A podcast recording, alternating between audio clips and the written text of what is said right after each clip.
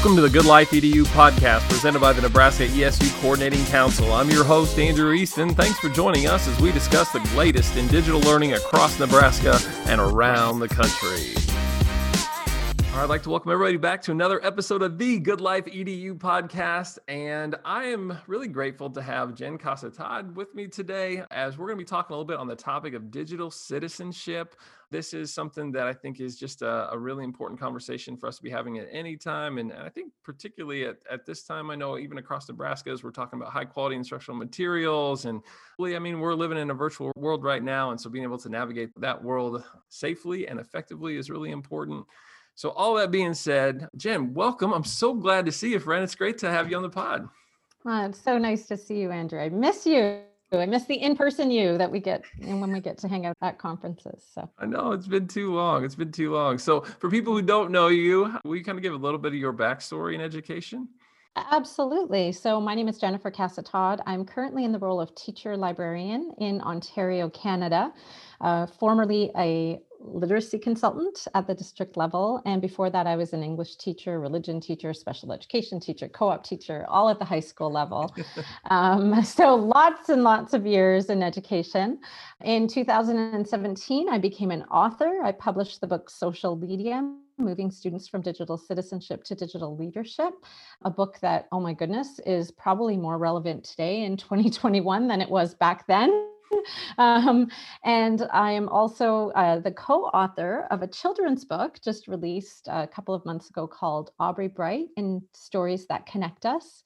And that story is an intergenerational tale of using technology to connect. Um, Aubrey connects with her grandmother and friends, and it's just Oh, so such a beautiful tale, if I do say so myself. And that was illustrated by one of my former students. So that was really exciting. And I have a new book coming out, which is more geared towards parents and it's called raising digital leaders and it really takes some of the ideas from social media and really closes that loop so that parents can be supportive of students technology and social media use at home so that's where I'm at now. Gosh, you know, and as a parent myself, I'm going to have to be checking out that uh, that latest book because uh, I do love that my kiddos are in that space. Um, but there's also, yeah, just a lot to that. And so, uh, under the topic of di- digital citizenship, and so you know, we'll kind of just start there. And uh, statewide, we are actually putting on a competition right now for students, really of any age, to submit a PSA or a poster uh, on digital citizenship. We have some resources available. You can check that out in the show notes and, and we're promoting that through all of our social media stuffs and so i uh, wanted to have a conversation on that topic here to just add to the resources and so yeah jennifer what would you say uh, kind of get this set the stage for us i guess for somebody who maybe isn't familiar with digital citizenship and all that that entails uh, along with this digital leadership piece. Yeah help educate us i guess on on how you see this topic Absolutely. So I think for first and foremost, we think of digital citizenship as using technology ethically and responsibly. And that certainly has been the definition that has been a working definition for a long, long time, starting with Common Sense Media and other really reputable sites. In recent years, after I, I published Social Media, the connotation around digital citizenship has has changed right so we are we're looking at it through a more positive light i know ISTE uh, created their new digital citizenship criteria engaged alert inclusive um, so really trying to reframe digital citizenship because it became such a I don't know, such a negative word. And truly, you know, one of the students for my book said adults are always telling us what not to do and they never tell us what we can and should do. And mm. that to me like that just got me right? And right. and it was so true. I looked around and i thought like even though we're like we're trying to change what digital citizenship sounds like and looks like we still continue to revert back to anti-cyberbullying and you know don't do this don't do this don't do this cautionary tales you know? And i think those are important. I mean i, I think digital citizenship is a really important starting point um, with kids, but if it's the end point, then we're doing our kids a disservice because we we live in a world uh, you know whether we like it or not where 95% of employers look at your online presence where resumes are now moving online where there are some classes you know that kids can can engage in where they're learning about how to create a really powerful online presence. Then we have other kids who don't. And i think for me it becomes a question of equity then. If I have parents that aren't tech savvy at home and I'm only getting the don't do this, don't do this, don't do this at school, then where is it that I'm learning to use technology and social media for my future and to leverage it in positive and, and powerful ways? So that's really where my focus on digital leadership comes in. The, the first time I heard the term was George Couros back in 2013, and that's kind of the uh, the definition I used in social media. So it, he defines digital leadership as using the vast reach of technology, especially social media, to improve the lives, well-being, circumstances of others. And and when I heard that, that was really cool because I'd never really thought of that before. It gave me a different lens with which to view some of the ways in which kids were interacting online. Like it really did. It opened my mind. It's Wayne Dyer says when you change the way you look at things, the things you look at change. And then I was doing my master's in curriculum and technology, and I just finished uh, in October. And I was doing courses, never thinking I would ever want to do a thesis. But then I, I became so so enthralled with a group that I had co-founded. It, it's called the Global Educational Student Chat, and it's a group of students that we mentor, and they create topics. And then once a month, they get together and they ask questions and respond to the questions online. And this mentorship opportunity became so powerful. One of the things I started to recognize is that the students' actual media habits changed as a result of our mentorship. And so my master's project was a deep dive into what these students were doing online, what they started with, and then what they ended with, right? There was young one young man who had no concept of audience, was, you know, posting online as if he was talking to his friends and no one could see it. And then by the time we had uh, mentored him through the Global Ed Student Chat, he changed. He very cognizant of audience, very cognizant then of the fact that other kids, especially through Global Ed Student Chat, were reading his posts. There was one grade three who said, you know, I, I, really like how you use your social media account. And even after pouring over thousands of tweets and video and for my project, um, this student continues to really lead in online spaces. So after my master's, I kind of I kind of, you know, literature review and everything, um, I recognized that student digital leaders, they use technology to model digital citizenship. So it's there, right? Like they are mm-hmm. alert, they are using it ethically and responsibly, but they're also developing a, a positive digital identity. They're using their voices to network, to create community, and to inspire change. And so that's the lens with which I now view the work that I'm doing right now. And that's the lens with which I go in and, and co teach in careers classes, for example, um, when I'm working with young people. That's so beautiful. I just love hearing uh, your vision for that and what's been.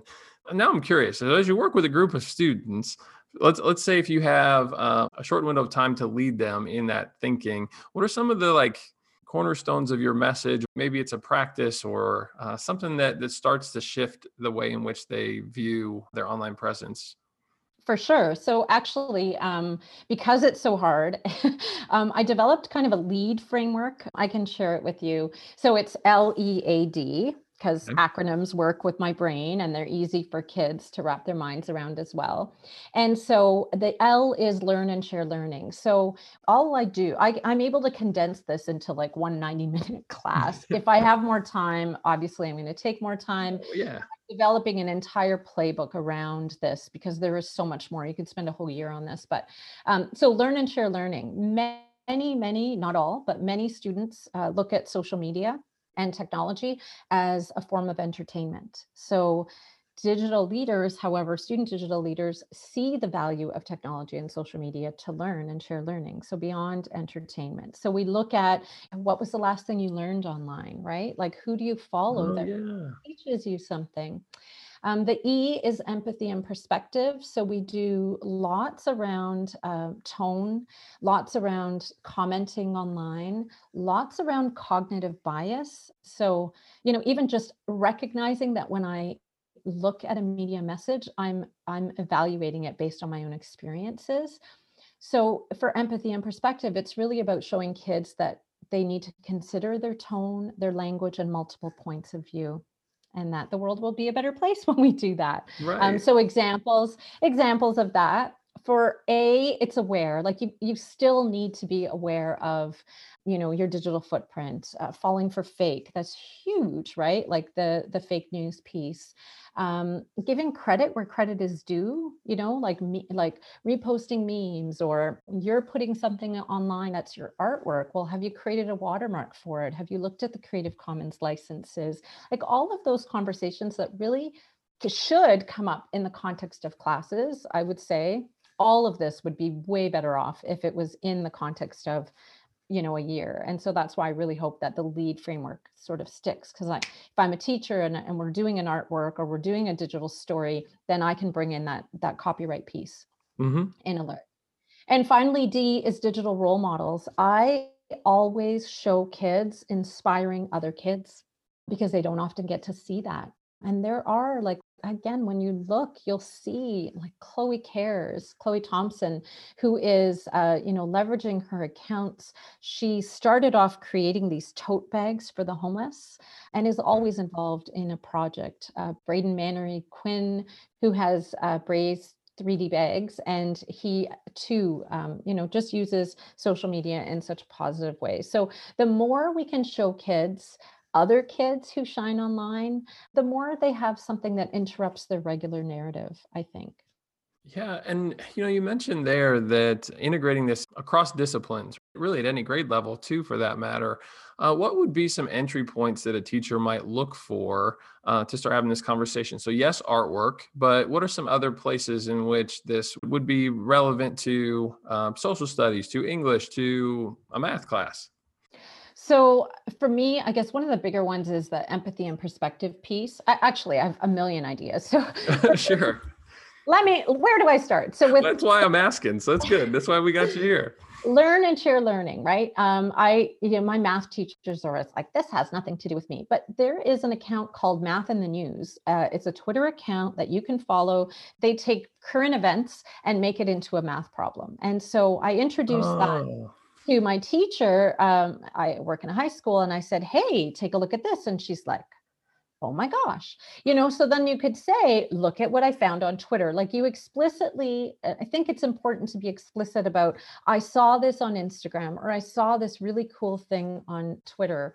Or have you guys seen anything really cool math related on whatever you're on. So Snapchat or giving students and listening to students and finding out where they are learning about math, right? Because sometimes we're not in tune to that. So so I would say any teacher can do that because social media is vast there's you know a history account uh, world war one tweets where they somebody has decided they're going to tweet from the perspective for every day for World War One, and there's a World War Two. And then that brings in such a really cool opportunity because you can start to ask questions like who's putting out this content? How accurate is it? From what perspective is this being written? Like, is this does it seem like it's American? Does it seem British? So you can ask all those other questions when you suddenly have a real authentic artifact. Obviously, you would preview it, that's social yeah. media for empathy and perspective, the, the very simplest thing I would say is and you could use this no matter where you are. You watch a YouTube video and you say, That was really great. I really appreciated that. Let's jump on and thank the creator. Yeah right? Because we we're so worried about the negative comments on youtube but do we ever model positive comments? We loved this book. Let's jump on goodreads and you know give it a positive review. Giving peer feedback i mean one of the things that uh, we just did i've been working with a science teacher in my role as teacher librarian and we connected with another class in vancouver. And they have blogs.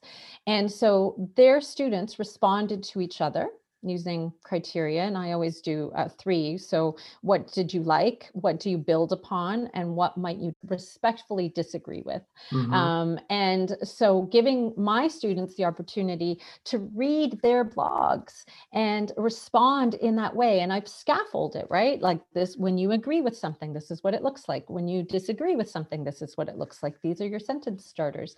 Giving kids opportunities to do that. And could be, it doesn't have to be on a blog, it could be on a Flipgrid. So we have that class and another class from Malaysia. They're going to respond to my own students starting tomorrow orally in Flipgrid. The Global Ed Student Chat is a wonderful opportunity to, to engage in dialogue along the topic that the kids have brought out. So January is motivation and goal setting. We had kids share their strategies for goal setting. It's so much more powerful when kids see what other kids are doing than, you know, here I am middle-aged teacher talking to them about what they should or shouldn't do right? Um, and our february 9th topic is cultural what does it mean to be culturally responsive? And i can't wait for that conversation because we have such a diverse group of students. So it's it's bringing in those perspectives. It's giving students opportunities to respond online to each other when they agree with each other or disagree with each other as well as as i said the the copyright piece for sure. And being okay to get like if you have a class account and saying ooh let's check the tone of that or you know or sometimes i do this uh, you know with our book club. I'm like let's create a, a post and then i press send and i go guys i don't think i like that. Can we let's let's delete it right? Just to to model the fact that you can delete you know you need to to look back again at things and and see if they're powerful or if they might be misconstrued. Those little moments that I embrace because the literature tells us situated cognition by John Seeley Brown, um, some of the research I did tells us that learning that is embedded in context it's not just useful but it's essential for that learning to be able to transfer and so wherever we can bring in these opportunities naturally authentically and sometimes just ex- intentionally like in a contrived way. It's just super important, I think. Gosh, I just love all of that because I think it is so important, and it's just uh, it's critical work because you know I look at our country and and I think one of the things politically, and I don't like to get into this space very often, but one of the things politically we can all agree on is that there's divisiveness and there's a need for us to have more openness in our dialogue and be sensitive, I think, to the comments and ideas, like you said, to respectfully disagree at times, but to find ways to uh, work together towards shared understanding. And I think that it's one thing to say that, and it's another thing to step into those spaces intentionally and try to lead and teach the generations that are following uh, how to do that with this internet technology thing that I, I, I don't fault our generation, you know, because it was so new and it was really tough to know how to it's very difficult widespread for us to see these issues and to do something about them as they were occurring but now uh, you know I, I, love to see the, us moving in this space uh, to try to be that change that we'd like to see play out societally. So um, do you feel that i guess in in the in the work that you're doing? Absolutely. I feel like it's more necessary than it ever has been before. I mean, certainly I've been advocating for these ideas for many, many years, but mm-hmm. as I said, they they've become more and more prevalent. I think just even dealing with my own daughters, right, who come home and have, you know, they're so impacted by some of the things that they see online, sometimes not very credible credible things. So we're constantly trying to counteract that. But really, when I look at my role as an educator, you know, what is it? What what's what's my I have a million things I never imagined when I started teaching that I would be in this realm. Um, you know, I have curriculum to cover, I have privacy laws, I have all these things that are happening. I'm exhausted most nights. I want to go to bed at seven o'clock. but I think what what we need to sort of keep in mind is that we need to help our kids navigate the world into which they will graduate not the world into which we've graduated. And so mm-hmm. that world, like it or not, has social media in it, has technology in it. And so even if we could find just small ways, like think of K-12, right? I, I uh, share a powerful story of some of the the ways in which, you know, I have worked with kids to show them how they can make a positive difference in the lives of others. My student council just this week has created the most beautiful, they, they went school wide and asked for cards um, to thank front, frontline workers. Right now in Ontario, everything is shut down. And they have created the most beautiful messages. They contacted hospitals. They're using, so right, they're using social media to communicate with one another. Mm-hmm. So what if just one, one time a year, K to 12, kids are shown how to use social media in a positive way to change the life of somebody else or to make a positive impact in the life of somebody else. That's just one time K to 12. Well, that's 12 times.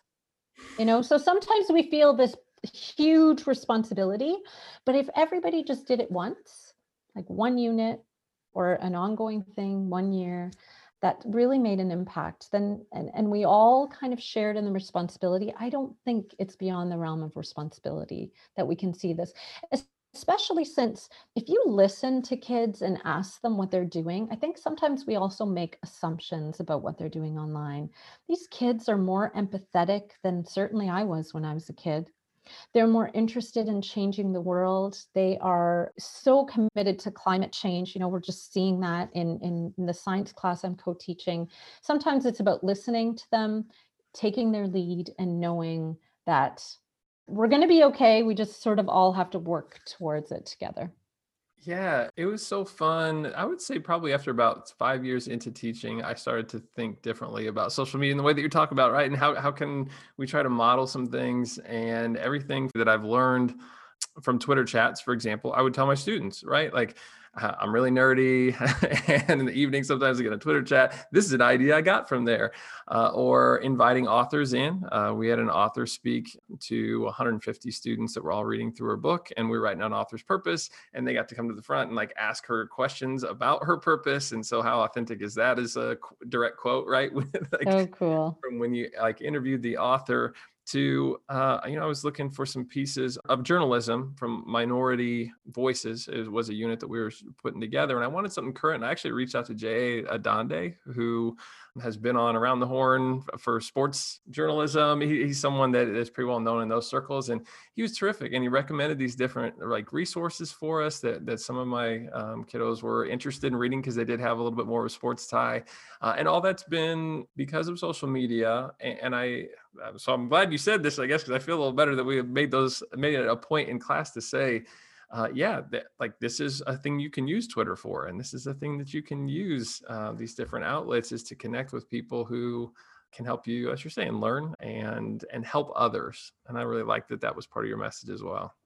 That's, I mean, the world, there's so much of the world is online. And sometimes all you have to do is ask, and you have, mm-hmm really like what you just said we had uh, we've had some incredible um, speakers come in to talk virtually to our classes and it was a teacher reaching out on twitter and so many people in the business world really love the opportunity to to be able to come in and talk to kids right they feel like and this is a unique and great opportunity. So sometimes you just have to ask. And again, for students to be able to see not just the negatives, but the power of connection and meaningful connections. I think it's important. And I think we we aren't doing enough of that.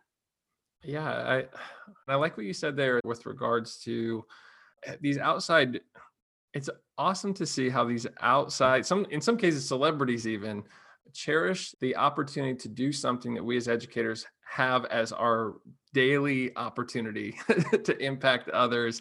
Uh, and I, I love thinking about that the potential and just the purpose, right? You know, it's been a tough year. And so just as you brought that up, my thoughts was like, that is so true. Other people relish the chance to be in the spaces that we're in every day.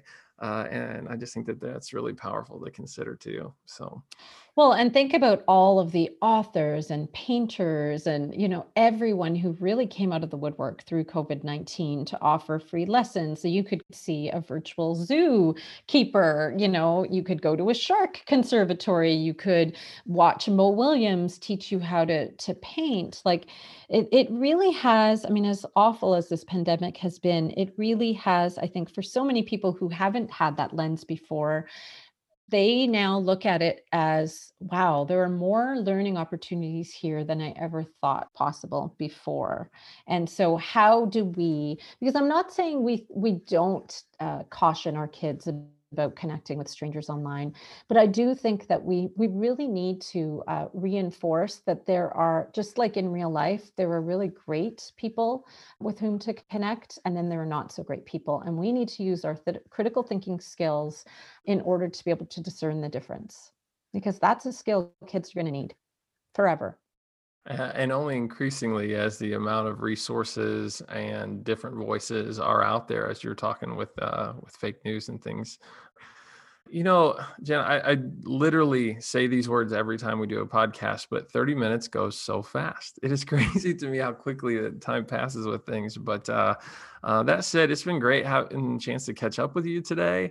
Uh, and I typically like to leave a little space here at the end for our guests to share just kind of a parting message, or uh, in some cases, it's it's even something that's just at the forefront of your your thoughts and maybe on your heart at, at a given moment. I know that that happens for me as well sometimes that there's just something that's kind of been lightly tapping me on the shoulder uh, in my day to day over the last couple of weeks. So uh, yeah if you had to leave a little bit of a parting message what what might you say? Well i'm going to say that um, that although sometimes these ideas feel really onerous maybe even fearful that we just think about opportunities within the next week or month or even year to show kids how they can use technology and social media to make a positive difference. And if we're not ready to do that with students or we don't have direct contact with students on a regular basis, that we also sort of take a step back and reflect on our own use of technology and social media and see whether or not we're using it to learn and share learning, whether our voices are empathetic, whether we've interrupted our own narrative with the perspective of others, whether we could be considered digital role models, because I think that it's really important um, that kids also learn from us. So great. Jen, this is why I invited you on because you're awesome. I really appreciate your message. Uh, and as I said, as we ramp up, because it's certainly always been something we've ad- advocated for digital citizenship, but as we uh, kind of ramp up those efforts and get to this contest and work towards the Future Ready conference this summer, uh, where we're going to have some speakers in as a part of that conversation uh, on this topic uh, it is just really great to learn from you today uh, about this, and and I just really appreciate you taking the time. So thank you so much for joining us. Thank you for having me, Andrew.